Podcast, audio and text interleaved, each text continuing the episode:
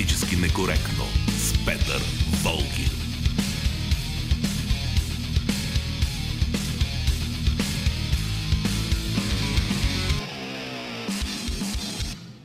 Здравейте, това е политически некоректно. До 14 часа с вас ще бъдат Георги Бангиев, той е звукорежисьор, Божан Петров, продуцент на предаването, и Велина Георгиева, която отговаря за нашето присъствие в виртуалния свят. Всичко, що е свързано с интернет, Фейсбук, Инстаграм, Твитър. Имаше ли още нещо?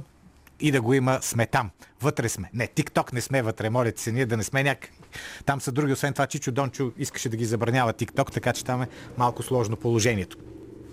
Аз съм Петър Волгин и днес ще си говорим по всъщност основната тема на седмицата, а именно прословутата резолюция, която беше приета в Европарламента, засягаща България, засягаща положението в България. Страшно много коментари предизвика тази резолюция и съвсем основателно.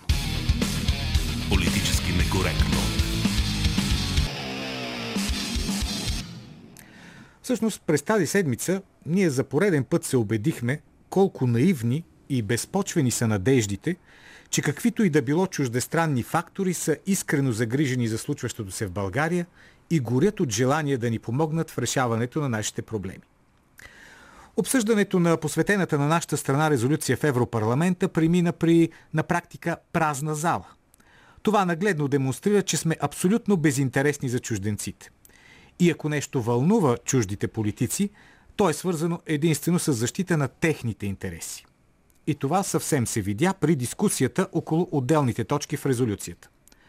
Крайният резултат показва, че не можем да говорим за никакви ценности, за никакъв морал, изобщо не става дума за защита на справедливостта и правата на гражданите. Това нещо го демонстрираха с аргументите си всички групи в Европейския парламент. Политически некоректно.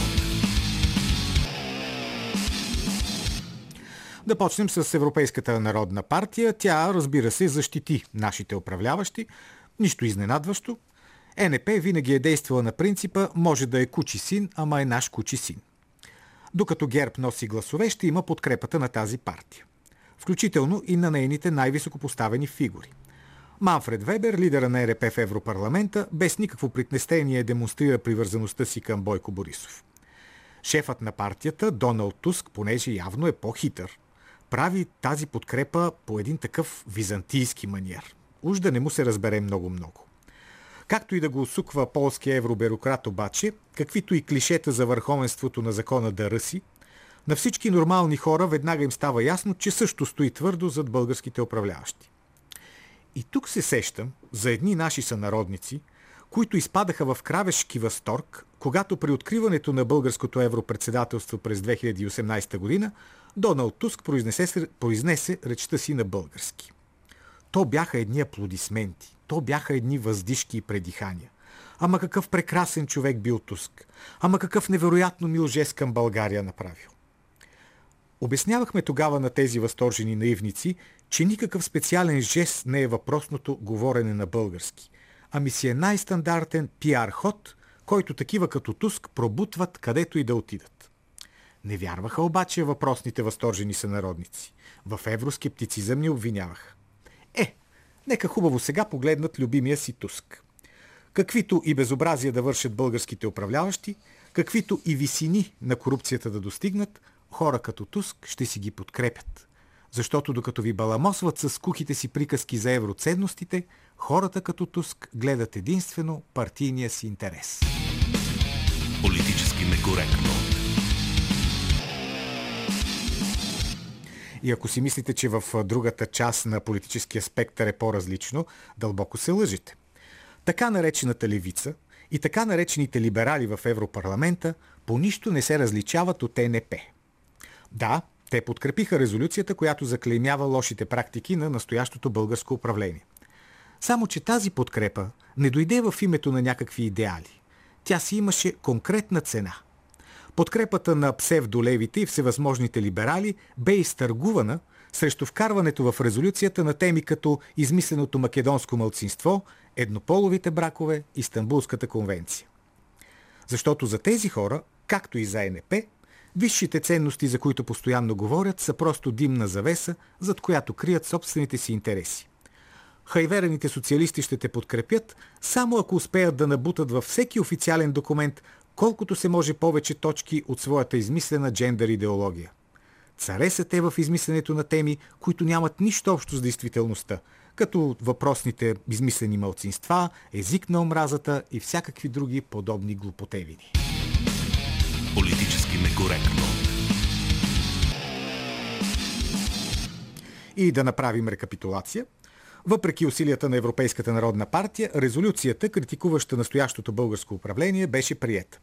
Само, че, благодарение на европейските псевдолеви и пишман либерали, сега не си говорим за корупцията, а за пореден път обсъждаме и Стамбулската конвенция, правата на гейовете и несъществуващото македонско мълцинство. Има обаче нещо положително в тази като цяло грозна картина. Българските граждани окончателно се убедиха, че ако с нещо сме интересни за Запада, то е само относно възможността различните партии да постигнат собствените си цели.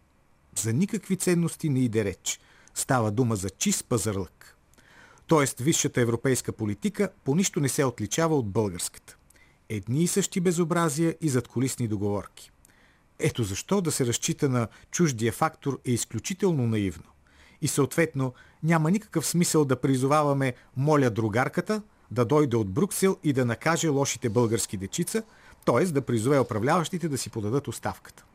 Няма да дойде, моля другарката. И няма да отправи подобен призив. Ако искаме нещо важно да се промени в България, трябва ние да си го променим. Защото на никоя висша чуждестранна инстанция не и дреме за нас. Хубаво е по-често да си припомняме този обективен факт. Политически некоректно. И сега няколко думи да ви кажа за музикалната концепция в днешното шоу. Тя е по повод една годишнина. Става дума за това, че преди 20 години, т.е. през 2000-та година, по кината излезе един от най-добрите руски филми от последните десетилетия. Филма Брат 2. Той, разбира се, е продължение на филма Брат, който се появи 3 години по-рано, през 1997 година.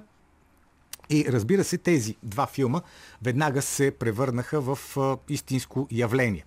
Режисьори на двата е Алексей Балабанов, Сергей Бодров, младши, играе главната роля и в двата филма. За жалост и двамата вече не са между нас. Но защо Брат 1 и Брат 2 предизвикаха такъв феномен? Не само в киното, а изобщо в културата. И защо около тях и до днес продължават да се водят спорове? Защото тогава, през 90-те години, в Русия, а както между другото и навсякъде в някогашното соцпространство, бившото соцпространство, се беше настанила модата и практиката да се отрича абсолютно всичко, което се е случвало в тези държави и понеже трябваше да се гради всичко наново, кой можеше да ти го изгради, кой можеше да ти даде съвет как да си го изградиш, естествено западните експерти. И затова тези държави бяха наводнени от всевъзможни западни експерти, които казваха какво трябва да бъде направено. И ако случайно нещо дръзнеш да им противоречиш, моментално те устрахираха. Сега, хич не беше политически коректно да говориш за това, че в твоята държава има хубави неща и не всичко, което идва от Запада е добро. Е, въпросните филми Брат 1 и Брат 2 всъщност много силно държаха именно на тази линия. Държаха на това, че една държава трябва да има доверие преди всичко в собствените си граждани, а не толкова в хората, които идват от някакви други държави. Така че и до днес действително продължава да върви тази дискусия и затова филмите се оказаха пророчески и продължават да бъдат актуални и днес. А и в двата филма наистина има страхотна музика. Там свирят и пеят такива велики руски групи, като Наутилус Помпилиус, като Сплин, като Би-2. Много от техните песни и до днес продължават да звучат и да се слушат. Политически некоректно. Казвам добър ден на нашия събеседник днес, професор Иво Христов. Здравейте! Здравейте! Благодаря ви, че приехте нашата покана, професор Христов. Между другото, има страшно много въпроси към вас в интернет, в Фейсбук, където обявихме вашето гостуване. По-нататък ще се спрем специално и на тях, но предлагам да започнем от най-актуалното, което е свързано с вас, а именно да. факта, че от ГЕРБ поискаха да напуснете парламента и от май от младежкото СДС отправиха такъв призив. Да. Как мислите, защо тези хора толкова не ви харесват? Когато човек казва истината, не страда и не рубува на излишна политкоректност, разбира се, че той става трън в очите на посредствеността. Та така. Тоест, не смятате да се съобразите с техния призив, предполагам? О, ни най-малко. Добре, това беше важно уточнение. Сега да. да поговорим по действително най-важното политическо събитие през изтичащата седмица, именно резолюцията, която беше приета в Европарламента за България. Как оценявате, както разбира се текста на самата резолюция, така и всичко свързано покрай нея? Дискусиите, коментарите? Вижте, а, има опасност да влезем в а, руслото на клишетата за и против, а, но едно нещо е ясно и е, символно само по себе си.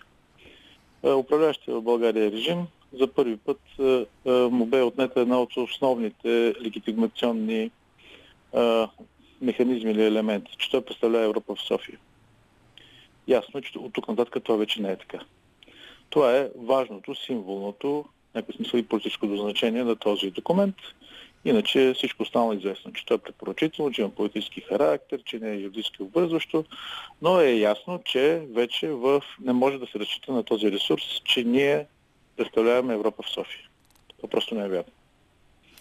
Обаче в този документ има и неща, които смущават редица хора, които не са свързани с управляващите.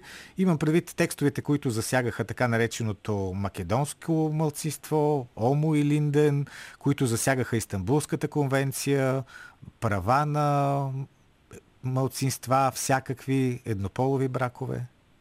Вижте, това е класическо изместване на проблема от болната на здравата глава и как беше изсипване заедно с мръсната вода и на бебето вътре от коритото. Става въпрос за два съвсем малки елемента от една доста, един доста обширен документ. Първо.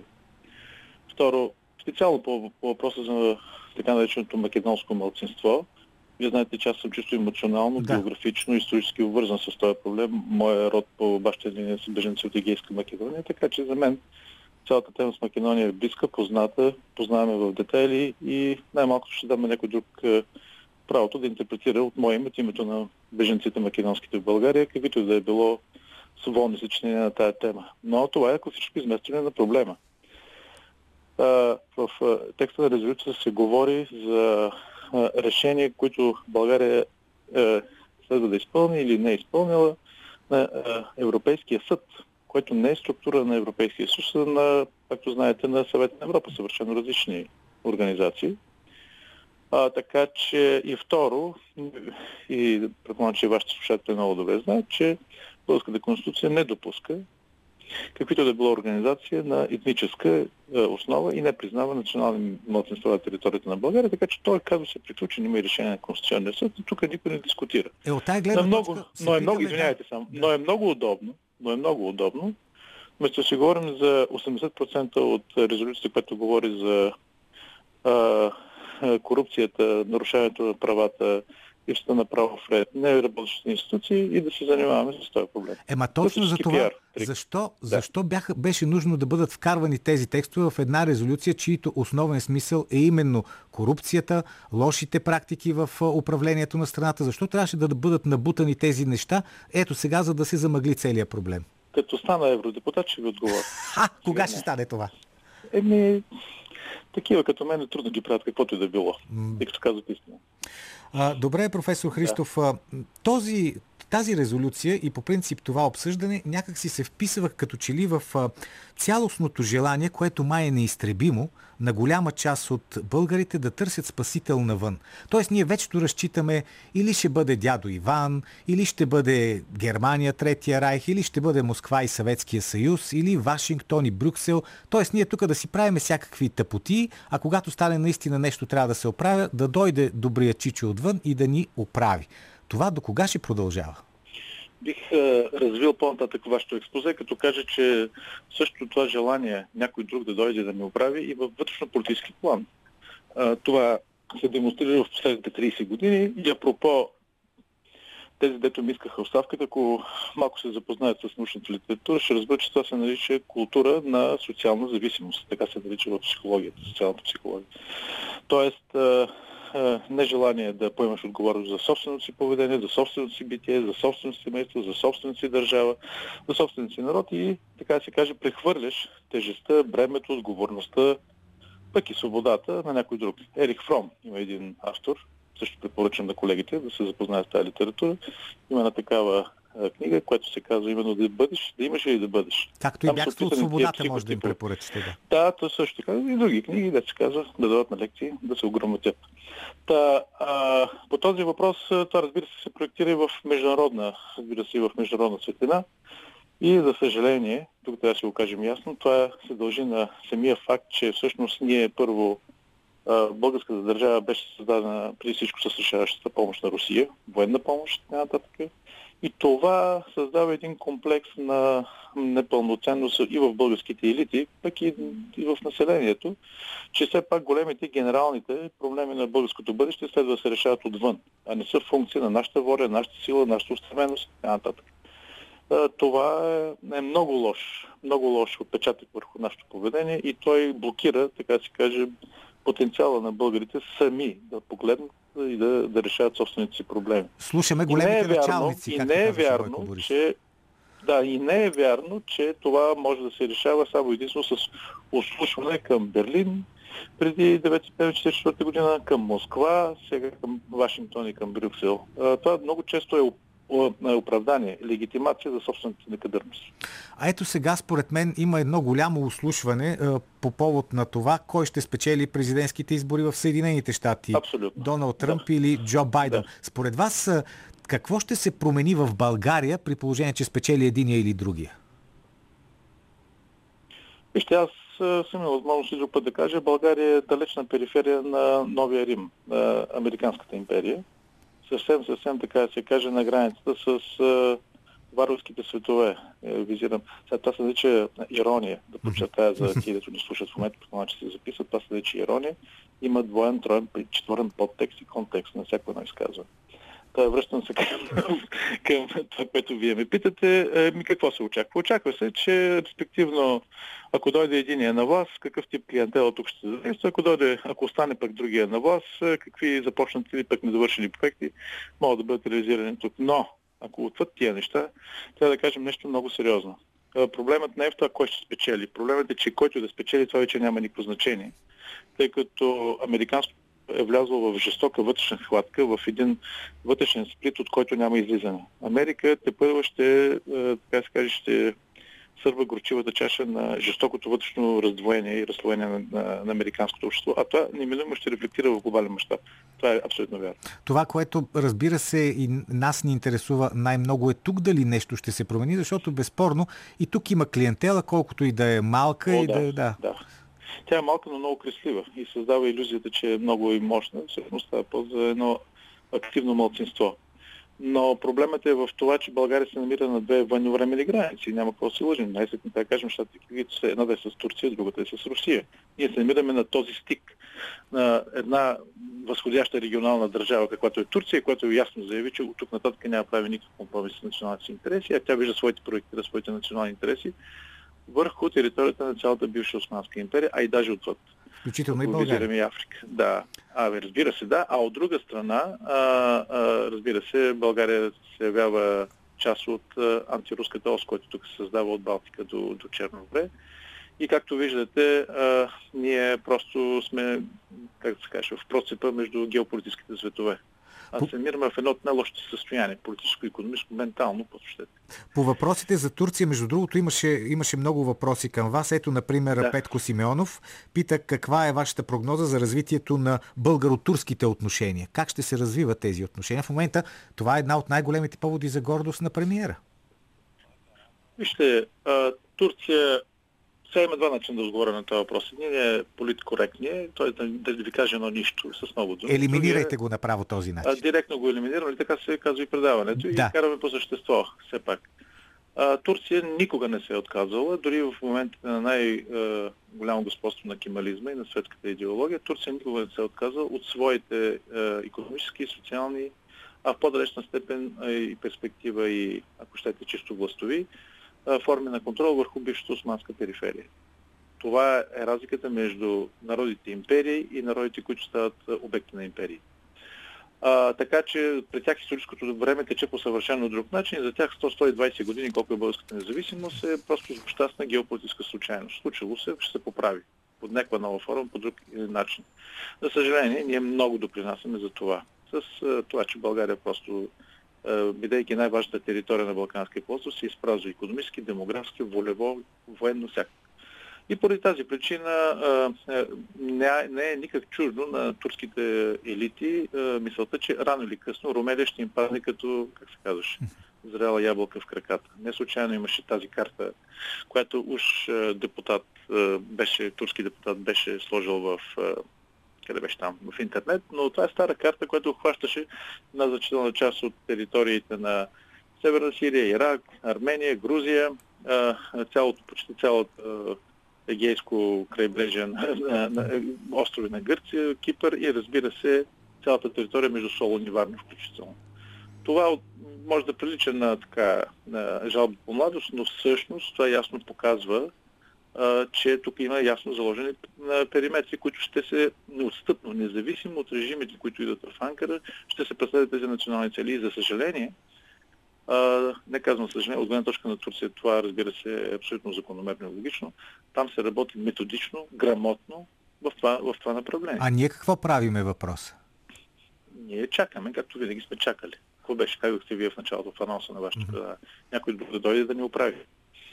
А, въпрос на Атанас Иванов. Интересуваме да. мнението на професор Христов за бъдещето на Европейския съюз и нашето място в него в контекста на въпроса, ако мога да, подраз... да, да, да, да разбираме, че ако Европейския съюз се разпадне, какво ще правим ние? Примерно. пак, пак, пак детския комплекс, към кой родител е, да се устремим да ни пази.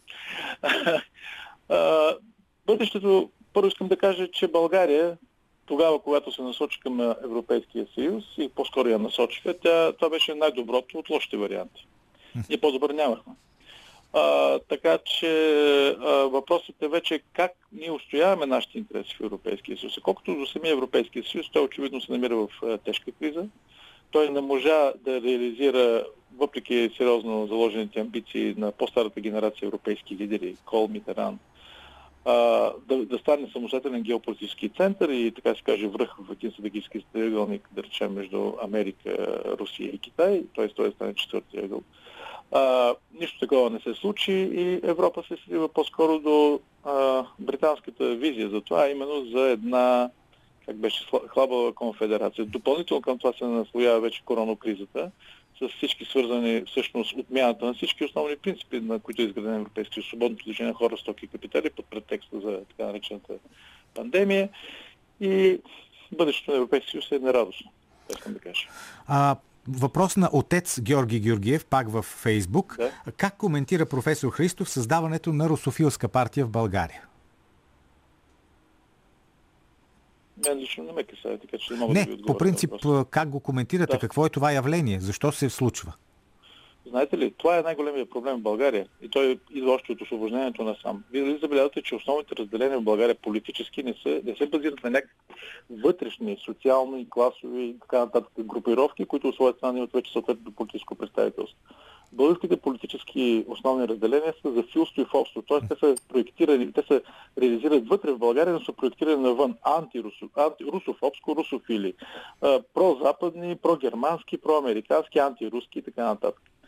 А, така че това показва всъщност цялата изкуственост на българския политически процес, цялата изкуственост на българската политическа система и, и разбира се, абсолютната, как да кажа аз, липса на, м- автентичност на голяма част от нещо, което се нарича български политически партии. Те са социално неадекватни, тъй като не представляват реални социални интереси в обществото а представляват интересите на едни клики, които всъщност е, носят името партии със съответните абревиатури. Аз дори бих казал, че това е и липса да. на въображение. Вече 120-30 години ти да се въртиш в това разделение русофили и русофобия е много жалка ами, интелектуална то липсата на въображение, защото липсват предпоставки да развиеш въображение. И тук вече разговорът става много по-сериозен, но за съжаление българското общество като цяло не е готово да слуша спокойно реални смислени критики за собственото си битие, за собствените си основания. Това е като малките деца. Те, те искат само да получават бомбонче, да бъдат гладени по главите и да не им се казва нищо лошо. Един въпрос на Пламен Солаков. Какво мислите за нощното шкафче на премиера и дали някога хората по високите етажи на властта ще си получат заслуженото за всичките кражби, които извършиха? Не. Никога. Да, така мисля. Добре, а всъщност не е ли това, тази липса на възмездие, не е ли тази почва хранителна, върху която избояват всички нови протестни политически движения у нас? Те казват, ето сега ние ще дойдем, ще накажем виновниците, всички ще си получат заслуженото, гласувайте за нас. Точно така. А, огромна част от населението се държи като посетител в политически супермаркет. Масовата, масове рефрене на мен не ми предлагат альтернатива. Ама та политиката никой не ти е длъжен нищо да ти представя. Ти ще си създадеш ли альтернатива и когато ти не си субект на собствения си живот, ще станеш обект. Ще те местят като пионка по шахматната дъска. Така че никой за нищо не ти е длъжен и никой никакви альтернативи не е длъжен да ти дава. И помнете ми дума, те сега идват избори, отново виждам за, за сили с спасители, както се случи в рамките на тия 30 години, да не ги изборявам пак. И отново след някоя година, ако да сме живи и здрави, ще седнем във вашето предание и пак ще има същия, ще има същия вой. Млада бях мамо, излъгаха ме. Вие, понеже сте и депутат от основната да. опозиционна сила в парламента, БСП, да. нормално е, че хората се интересуват за това какво мислите за процесите, които се развиват в БСП и дали според вас е възможно БСП да спечели изборите. Значи по първата част на въпроса имам принципно мнение по всичко, което се случва в БСП, но аз не съм член, не съм бил никога член на никаква политическа партия в България, за разлика от много други, дето се превисаха много бързо от едната в другата и обратно. А, благодаря на БСП за това, че те се пак преди 3 години и половина ми предложиха, много добре знаеки моето критично отношение и включително и към БСП, и към нейни отделни дейци, и към това какво тя представлява към този етап. Но това показва, че все пак това е единствената политическа организация в страната, която е готова да понася критика и дори да инкорпорира хора, които знаят, че тази критика е всъщност добронамерена за тях. А сега по същество, да, БСП може да спечели следващите избори, ако разбира се тези избори са честни и почтени, нещо, което последните 10-11 години въобще не е факт. А оттам нататък е, въпросът не е дали ще ги спечели, на какво следва след това. Това е много по-важно. Да, дали БСП може да води и би могла да води политика по-различна от тази на ГЕРБ, защото просто ако едните играчи сменят другите, а като цяло политиката си остане същата, няма никакъв смисъл. О, ГЕРБ не може да бъде надминат. Схващате иронията да не, се, да не се обзалагаме на това все пак.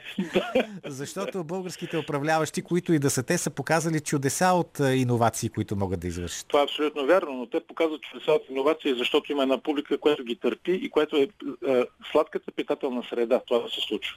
Вижте, господин Болгин, едно, един рефрен, който съм се уморил вече да го анализирам в цялата българска последваща история за последните 120 години. Рефрена за лошите политици и добрия народ. Да. Какъвто ти е народа, такива са политиците. Точка по въпроса. Факт... Тук всички, всеки трябва да се поеме отговорността и това е част от а, социалната незрялост на огромни маси от населението да прехвърлят своята отговорност и разбира се и вина върху някой друг. Политиците, кръците, тия отгоре. А кой ги създаде? Кой създаде питателната среда? С мълчание, с страхливост, с глупост, с мързел, с кот сети.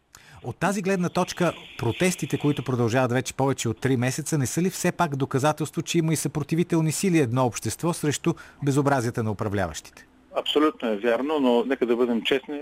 Нито ги подценявам, нито ги надценявам. Аз участвам активно от самото начало, когато имам, разбира се, възможност, но нямам никакви иллюзии за реалните мащаби и реалната ефективност на, на тези протести. А, а от друга страна, е повече от ясно, че огромни маси от населението стои в пасивна позиция и чака какво ще стане. Ето винаги е така. Винаги, нали, знаете, промените големите са дело на едно така активно мълцинство. Винаги е било така, точно така. Това е така наречената теория на Вилфредо Парето, 80 към 20, да се записват и да слушат. Вилфредо Парето, известен италиански социолог. Та, винаги, винаги тези активни младсинства са тези, които променят и движат света. Така е било, така ще бъде. Това е абсолютен факт. Но от друга страна, от друга страна, именно социалната пасивност на огромни маси от българското население, нежеланието, всъщност практическата отчужденост от каквато и да е била публична работа, Огромна част от нашите сънародници смята, че тяхното лично добруване не е функция от промяната на обществото, а всеки се спасява поединично. Докато не се разбере, че а, промяната на личния статус минава през промяната на обществения статус, а, нищо няма да стане, нищо няма да се разбере. Дори да си голям милионер, какво от това? Когато излезеш от рая, който си създал, оградата, която си изградил и влезеш в кочината на, на българската градска социална и всяка друга среда, какво мислиш? Много хубав ли живот живееш? Е, някои български милионери могат отличен опит да кажат какъв живот живеят, когато и се скарат с управляващите. Ами, да, трябва да ги интервюирате. Като се върнат да. от далечните места, да. където пребивават. Да. Благодаря ви да. за този разговор, професор Иво Христов. Политически некоректно. Вие сте на ход. Какво мислите за ролята, която играе в нашия, играят в нашия живот европейските институции? Здравейте! Здравейте. Слушам. А, точно, точно так, такива въпроси се задавам и аз. Така? Защо искаме решение на проблемите си а, от Европейския съюз, след като а, самите те включиха Истанбулската конвенция и, и джендърството в а, а, резолюцията, а, а, а ние не си задаваме въпроса. Защо Русия а, не поема отговорност към Нагорни Карабах, след като Нагорни Карабах не призна Крим на Русия, а искат помощ от Русия. Нещо такова се получава и при нас. Искаме и помощ от Европейския съюз, но не признаваме Истанбулската конвенция. Затова е, Европейския съюз ни обърна гръб. А трябва така ли да изобщо... каже България като Титаник да потъне. А трябва ли изобщо да искаме помощ от някого? правила. А, той, така си мисля аз. По тази логика долу-горе разсъждават и те. Нека да си припомним кой е Мишел от Белгия, който председателства в момента Европейския съюз. А Мишел а, е, е белгиец, а новото правителство на Белгия, кой застана на правителството? Това е четворката, в която за първи път имаме транссексуален, имаме, да. транссексуална мъж-жена, а, а ние не признаваме конвенцията. Какъв Европейски съюз ще участваме, като те са центъра на Европа. Ама трябва ли, кажете ми, кажете ми, трябва ли да има, трябва да, да значи- искаме помощ специално от някого, за да си оправим нашите неща? Ами... А... Не трябва ли ние самички да си ги оправим? Слушайте, а, как ще си ги оправим, след като ползваме стари закони, финансови и счетоводни от социализма за бюджета? Разбрах ви. Не вярвате, че ние сами можем да се справим. Още един слушател. Добър ден. Добър ден, ако съм аз. Вие сте? Заповядайте. А, абе са, заради това там, заради Омо и Линден и за таковато не може да отхвърляме ние тези това, дето резолюциите за корупцията против властта. И как нямаше интерес там в комисията беха кога се прие достатъчно. И ще ви кажа моята позиция каква е. Да. На времето китайците казваха, ние ще бъдем в ролята на маймунката, която ще гледа от дървото от битката между двата тигъра. Mm-hmm. Сходна друга позиция. Едно, една крава в фермата, която е заклане и е все едно дали ще дойдат едните или другите. И трето ще ви кажа, Нали? Това са три сходни неща. В Библията си пише, че властта е сатанинска и никога, винаги има промени и никога не става както, както ще. Ага. И е, ето е моята позиция. Дочуване. Дочуване. Благодаря ви за краткостта. Добър ден. Добър ден. Заповядайте. Не се познаваме, господин Волгин, но съм ваш фен. Благодаря. И е, казвам се професор Стефан Чернев. Искам да си Приятно кажа е, мнението, което за съжаление да. е малко в разрез от вашето и на радостно е това, радостно. Христов, и на професор Христов. А, кой и как ще ни оправи? А, самички можем да, да се оправим. Не можем самички.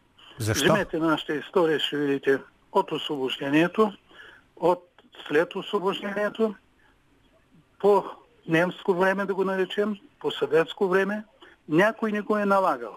Дали на една цигарена котия е нарисувал кой към къде към кого, дали го е решил на кораба в Средиземно море или сега се решава по някакъв друг начин с самолети и без самолети, но така или иначе една държава като нашата чака действително отвън. Ама не съм съгласен, професор Чернев, с вашия песимизъм. Ето сега ще ви дам един пример. Съединението Дайте. на България. Без никаква чужда помощ, срещу интересите на всички тогавашни велики сили сме си го направили. Вижте, аз съм на по-особено мнение. Един мой приятел, ваш сигурно познат професор Косев, ще ви каже друга история, с която Съединението се е състояло заради това, защото Турция го е приела и не се е намесала. И Русия ни е платила борстовите, които сме трябвало да платим. И всичко това е било договорено. Не мислете, че то е станало Ама с ако не пушката, бях- която е гръмнала в село Съединение. Ако не бяхме ние самички пожелали това да се случи, то никога нямаше да се случи. Освен това, как Верно други, е, да, ето е. други държави И, а, успяват да направят сами неща. Изигра ролята да стане всичко друго нататъка. Но ако външните сили не са се споразумели и знаели какво ще стане и що ще стане, нямаше да не има освобождение. Тоест Сега- не трябва да стоим пасивни. Това искам да Не кажа. пасивни. Точно това. е, Априлското възстание беше тая искра, която запали Европа и Батак е това, което се разчу. И вижте, от протестиращите, кое се разчу много, най-много? Побоя на полицията, която бие и журналисти. Това се разчу навънка и запали искрата. Иначе ще се викаме на площадите, ще се викаме Сокроция с облаго, нищо няма да стане. С нощ видяхте как нападнаха правилно когото трябва пред телевизията, но нищо няма да излезе от това.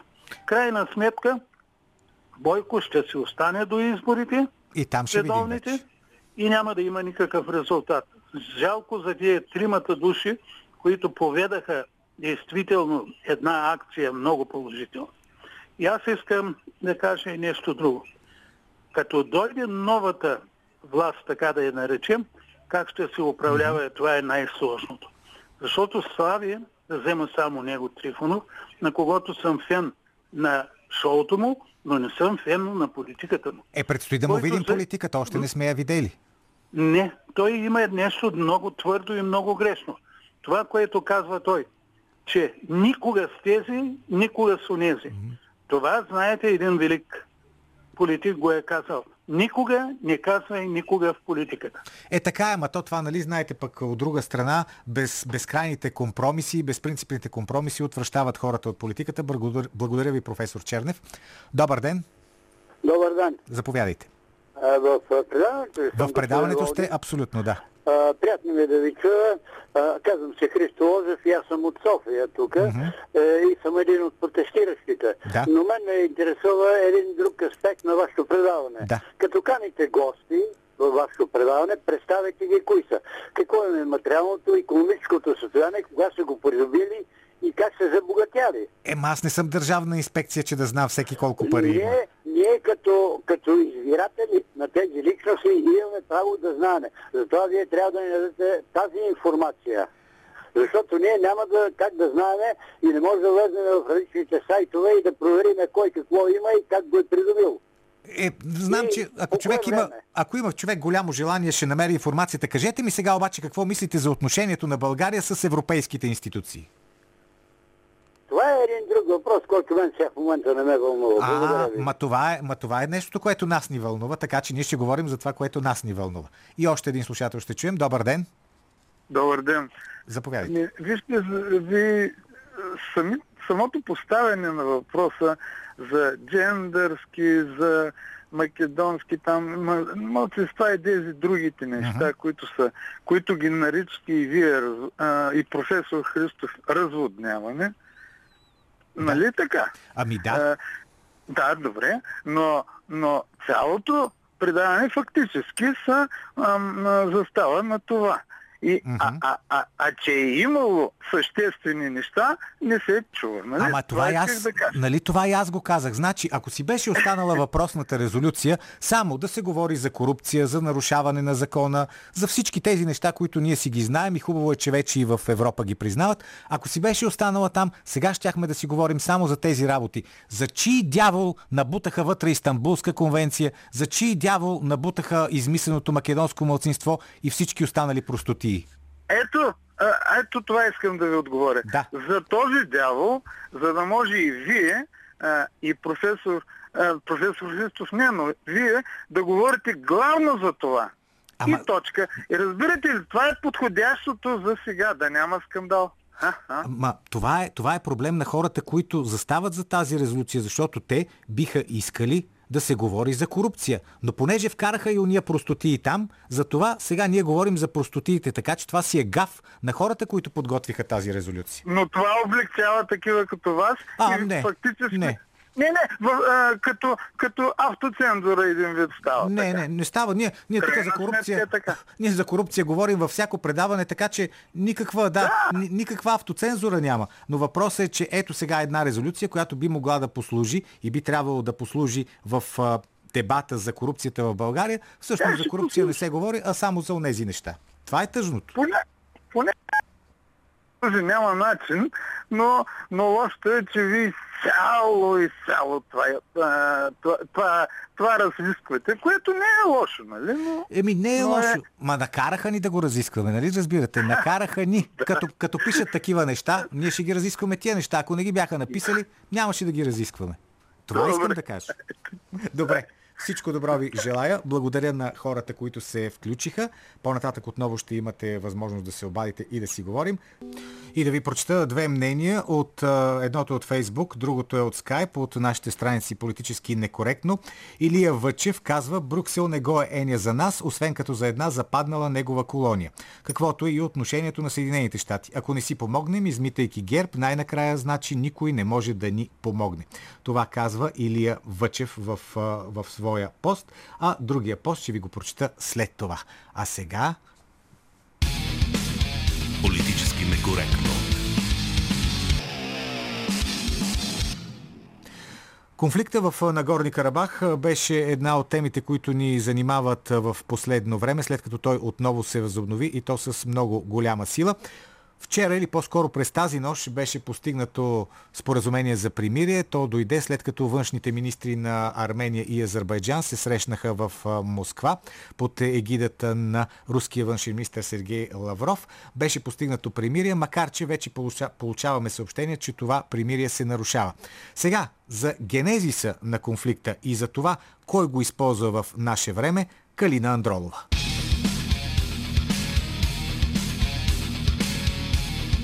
По ръба. На територията на Нагорни Карабах винаги са живеели арменци, независимо дали районът е бил под влиянието на Персия, на Азербайджан или в състава на Руската империя. Първият остър конфликт между арменци и азери е по време на гражданската война в Русия, когато Великобритания и Турция се опитват да конструират самостоятелни държави насред останките от руския царизъм. След две годишна война, на 5 юли 1921 година, съветското ръководство, което вече е установило съветска власт в Закавказието, решава, че Нагорни Карабах остава в пределите на Азербайджан, но с висока степен на автономия. На пръв поглед решението е лишено от логика, но има един факт. Турският лидер Мустафа Кемал Ататюрк предлага на Ленин дружески договор. Някои територии от имперска Русия преминават към Турция, срещу което турците се съгласяват с съществуването на съветски Азербайджан. Ататюрк настоява и спорната област на Хичеван да бъде автономия на Азербайджан. Договорът е неизгоден за съветска Русия, но Ленин вижда в него опция да преодолее наложената му от останалия свят дипломатическа блокада. Тук някъде се крие и неразбираемата логика за Нагорни Карабах. Явно, че съветското ръководство е заровило съвсем съзнателно взривоопасна мина във форпоста на пантюркизма на Кавказ, Азербайджан. С разпада на Съветския съюз между азери и арменци започва тригодишна война. Част от бойния ресурс на Съветския съюз остава в границите на постсъветските републики, а друга част е буквално открадната от складовете на съветската армия. Арменците обвиняват Азербайджан, че не им връща територията, която смятат за своя, а азерите са готови да я защитават. С течение на времето арменците са придърпали райони като буферни зони около границите на самия Нагорни Карабах и са изгонили оттам азербайджанските селени. Според властите в Баку, бежанците от тези райони са около 1 милион души. Армения се наслаждава на окупацията вече 30 години, каза външният министр на Турция Чавушогул. Преговорите между двете страни за прекратяване на огъня приключиха рано тази сутрин. Резултатът от срещата на външните министри е спиране на военните действия от 12 часа днес. Договорките за мирно уреждане на конфликта обаче те първа предстоят. Азербайджан със сигурност ще настоява за изтегляне на арменците от буферните зони. При тази поредна ескалация на конфликта в Нагорни Карабах видяхме как Турция не просто поддържа действията на Азербайджан, а ръководи стратегическите ходове на Баку, като част от своя геополитически проект в Евразия. Доктрината на Турция при Ердоган е съчетание на панислямизъм и пантюркизъм. Това е завръщане към завоеванията на Османската империя, плюс обединяване на тюркскоязичните народи, което означава претенция за голяма част от Евразия. Така Турция стъпва в зоните на руските интереси и със сигурност някога ще има фундаментален сблъсък. Армения е член на ОДКБ, договор за колективна сигурност, но Нагорни Карабах не може да се надява на военна помощ от Русия. И няма да е пресилено, ако кажем, че червената лампа за опасност бързо светна в главата на Никол Пашинян, настоящият премьер на Армения. В началото на октомври той дори предложи да се обсъди въвеждането на руски миротворци в спорните територии. Даде интервю в германската преса, където подчерта, че в Армения е разположена 102 руска военна база, както и система за противоракетна отбрана. Пашинян получи властта след цветна революция в Армения, чийто мотив беше борба с корупцията. Поддръжник е на неолибералния прагматизъм, демонстрира дистанция от Русия и счита, че Русия не бива да бъде гарант за сигурността на Армения. След една година премьерстване обаче, Пашинян промени възгледите си и обяви, че руската военна база в Гюмри е нужна на Армения, че страната няма да напуска ОДКБ и няма да влиза в НАТО – също така Пашинян преди говореше, че буферните зони около Нагорни Карабах трябва да бъдат върнати на Азербайджан, но в хода на сегашния конфликт заяви – няма земи за връщане. Интересен обрат – Американското издание Foreign Policy посочва, че Турция е изпратила в Азербайджан прокси армия от над 1500 сирийски наемници, които са воювали преди това в Северна Сирия и Либия и на които плаща по 1500 долара на месец. Турция официално отрича да е изпращала своя прокси армия в Азербайджан и вместо това твърди, че кюртски бойци помагат на арменците – Американските стратези и анализатори определят Турция като историческа сила, която единствена би могла да обедини ислямския свят, позовавайки се именно на доминацията на Османската империя. Те дори намират изминалия 20 век за аномалия във външната политика на Турция, която е твърде прибрана – Експанзионистичната политика на Турция е важна част от стратегията на Съединените щати за сдържане на Русия. Ердоган обаче предприе някои самоинициативи, които Америка не желая да му прости. Но и след Ердоган също ще има Турция.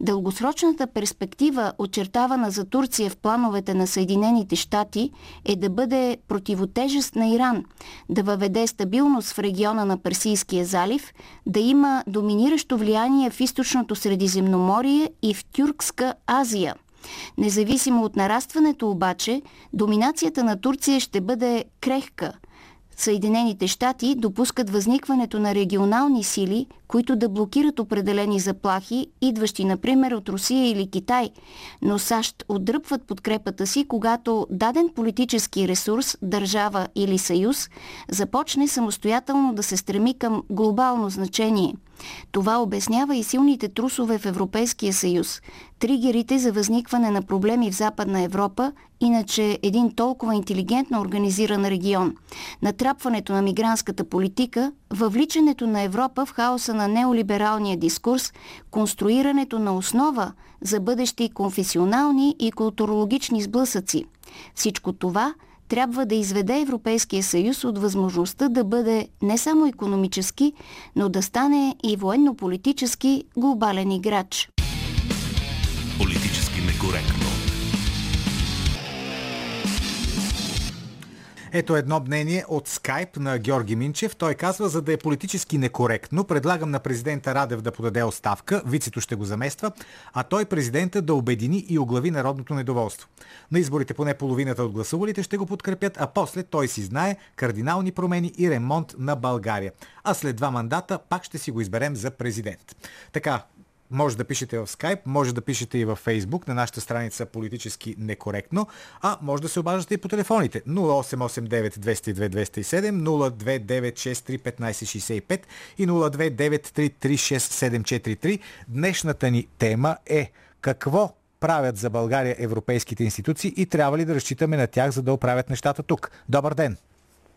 А, здравейте, Станислав се казвам. Здравейте, Станислав.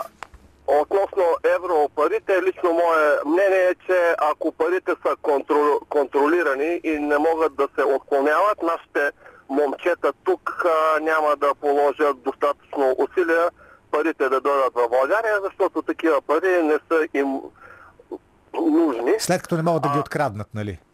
Да, точно така.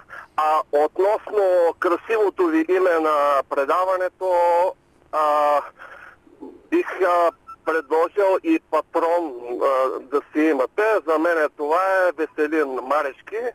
Виждате го как а, а, виеше срещу военните железа. Вече ще мълчи. А, е. Разбира се. И нещо друго искам да спомена да. господин Волгин, защото вие имате познания и в футбола. Да. Сещам се. А този въпросния Маришки преди около 10 на години беше а, натиснат от вожда да стане спонсор на Локо Пловдив. Ага. Сещате се, една да. година беше спонсор, да. да даже като се срещнал с Зума на първа среща, Зума му казал, планираме до година шампионска лига, още 5-6 милиона трябват та, нашия излязал от а, съблекалната зигзаг. Една година по-късно същия този изостави а, Локо Пловдив. Въпросът ми е човек, който може да бъде заставен да стане спонсор а, на футболен отбор, според вас може ли да бъде заставен а, с контролиран а, вод? А то да ви кажа, всеки, който може да бъде заставен да направи едно нещо, може да бъде заставен да направи хиляди други неща. Благодаря ви за обаждането. Добър ден. Добър ден. Аз Заповядайте. Вие сте. Да. Ами, здравейте. Вижте Здравей. сега. Подкрепям професор Чернев. Да. Напълно. И да ви кажа, Брюксел, какво сега да слушам и Брюксел? Брюксел просто се изтри ръцете, там излязоха, казаха нещо и видяхме малко след това какво се случи пред БНТ. Нали? Да. И който каже, че няма хунта в България, а еди жив и здрав да е. Да. А, а, това, което и вие, и много други предавания, и по телевизията, и по радиото, лансирате като ние можем ли сами да се оправим, Да. ама не можем. Не Е, можем. затова- Не можем. Е, Е, защо затова да не можем сега? Защо? Защо? Моля? Защо да не можем? Ами, ами ще ви обясня защо. Да. Макар че то ви е ясно на вас. Не, обяснете. Първо. Да. Първо, протести, революции, каквото и да става, нищо не става, защото всичко е решено. Къде е Всичко решено? Къде? пред- Ами някъде другаде. Айде да си говорим. Добре, сега протестите ще направим примерно много твърди, крайни протести, ще тръгнем да чупим, да ломим. Е, и не е задължително, не. Примерно казвам, да, примерно. И какво ще стане? И нали ще ни убиват тук или за терористи, или за комунисти. Е, ако почнем да Или- трошим, да, да. А, така и ще дойдат да ни въдворяват демокрация. Така. Вижте в Латинска Америка какво става. Сега да ви обяснявам ли Аржентина? Не. Никарагуа. Както народа тръгне да се търси правата по-твърдо и здраво и веднага от някъде някои с сини каски умиротворители, които сеят раздори навсякъде, тръгват да им налагат демокрация. Е, ние няма да стигнем до там да идват сини каски, чак да ни разтървават, но можем да си защитаваме правата и по един културен начин, както го и правим. Благодаря ви. Добър ден. Ало, добър ден. Добър ден. Господин Волгин, Да. Много ми е приятно, че ви чувам. Искам първо да кажа за това, което се случи в Европейския съюз. Да. Аз гледах през цялото време. Когато не ни е удобно за България да се говори, изключваха.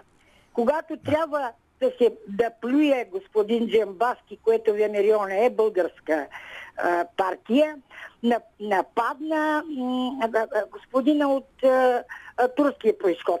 Сега там не, те не са отишли да говорят един срещу други, кой какво ще прави, другия господин Новаков, вие няма да, да, да, да а, никога да спечелите, ние ще спечелим. Сега ние за Европейския съюз ли говорим или там се нападаме и други? Еми, аде. Първо, вие да. задавате въпрос. Да. Трябва ли някой да ни помогне? Да. Има една приказка. Ако ти сам не си помогнеш, няма кой да ти помогне. Така е. Така няма е. кой да ни помогне. И, и още нещо. Да. Стига сте полюли този наш президент. Защо никой не обърна внимание на президента Стоянов, когато даде той коридор да, напус... да, да, да нападнат Сърбия? Е, обърнахме, обърнахме внимание. Да, ама кой обърна? Е, всички. Ние ви, ама никой друг не обърна. А той уволни Милатя, Милатидова, защото съобщила. Е, той не е Какво уволнявал. Не, не. После този президент не е завършил в Русия. Те трябва да знаят, че той четири на академия Да, да. Той е И какво? Академията на НАТО, да. Ами то и още нещо. Дано новите хора, които дойдат, дано новото, което дойде на този нашия така хоризонт, да се научи да говори български. Дай Боже, това е много важно наистина. И още един слушател. Добър ден. Добър ден, Заповядайте. господин Волгин. Да. Нека да започнем с най-общата картина въобще. На. Да. В Нью Йорк и американците имат статия на свободата. Да. Ние си имаме София паметник на съветската армия. Да. Имаме един много странен феномен. Русофилите. И русофобите също е странен феномен. Така. Аз съм русофоб и славянофил. Мгм. Нещо забравяме този момент. А Да. русофилите, большинството от тях или са кремълски еничари, или московски ибрици. А русофобите какви са? Еми, русофобите са си за демокрация така ли? Нищо, че са фоби. И в Те са си за демокрация. София, Добре. Благодаря ви. Много хубав разговор беше този. И още едно мнение от Фейсбук да ви кажа на Боян Симеонов. Аз мятам, че в обществото ни има необоснована надежда, че Европейския съюз ще промени политическата ситуация в страната ни, казвайки директно на някой да си подава оставката. Това не е така, просто защото ЕС няма моралното право да се бърка във вътрешните работи на която и да е държава членка. Резолюцията на Европарламента просто каза, че вижда проблемите, срещу които голяма част от българите негодуват. Второто положително от тази резолюция е, че разбива на пух и прах властовите опорки, как Борисов е много харесван в Европа и всичко го подкрепят. Congratulations, Борисов, вече няма да се чува от устата на премиера, пише в Фейсбук Боян Симеонов. Политически некоректно. И сега ще ви представим новата рубрика в Политически некоректно. Тя се казва Културни войни и нейн автор е Владислав Апостолов. Това е много интересна рубрика, защото тя ще се занимава с сблъсъците в полето на идеите. Днешните сблъсъци в полето на идеите, в полето на културата, на книгите, на филмите, на постановките, защото там наистина кипи един изключително интересен живот и понякога кипят едни неща, които да ви кажа честно, съвсем не са хубави. Защото нали, днес всички призовават за толерантност, как трябва да си уважаваме един на друг мнението, обаче се наблюдава един процес, че точно хората, които най-много призовават за толерантност, като видят нещо, че не им харесва, нещо, което им се струва обидно или им се струва неправилно, те призовават веднага да бъде забранено това нещо. А иначе са големи фенове на толерантността. Всъщност и днешния коментар на Владислав Апостолов е озаглавен така – Тиранията на толерантността. Културни войни.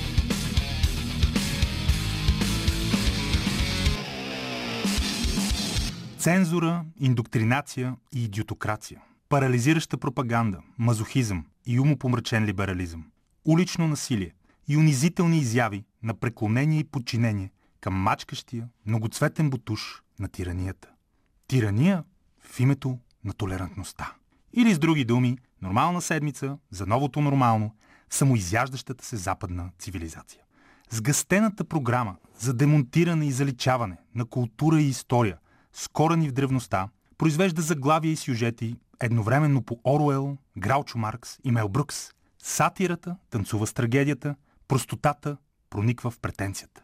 Лудостта се разлива от Лондон до Нью Йорк. Протестърската урина по стотиците съборени, обезглавени и осквернени паметници на велики личности, от Колумб до Сервантес, още не е изсъхнала, а силите на прогреса вече организираха официално разследване на расистски колекции артефакти в Британския музей по естествена история и осъдиха великото изследователско пътешествие на Чарлз Дарвин с кораба Бигъл от 30-те години на 19 век като акт на колониализъм.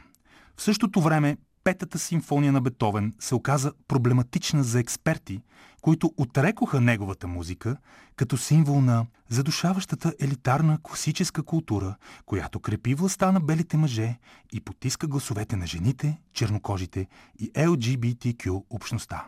Подобни безумни мнения не са продукт на някаква лумпенизирана периферия от анонимни тролове в интернет. Не.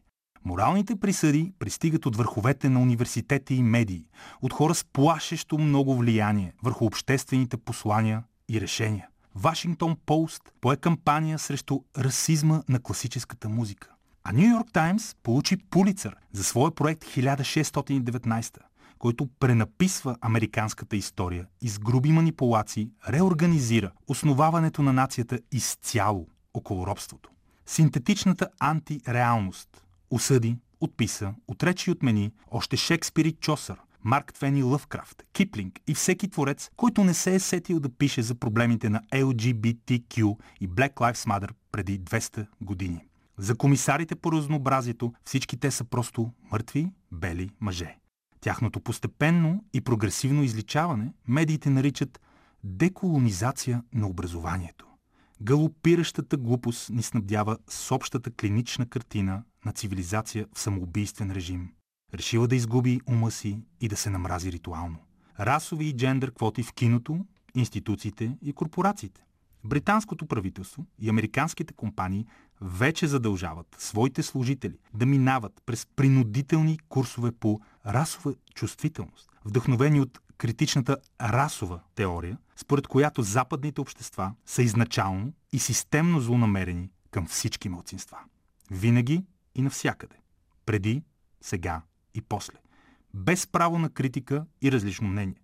Без шанс за изкупление отвъд тоталното подчинение. И спонсориране, разбира се. Това е рекет и религия. Или си с нас, или си расист. Безумният бестселър на Робин Дианджело «Бялата крехкост» е библията на новата либерална секта и диктува правилата на играта. Белите са расисти. Точка. Винаги са били.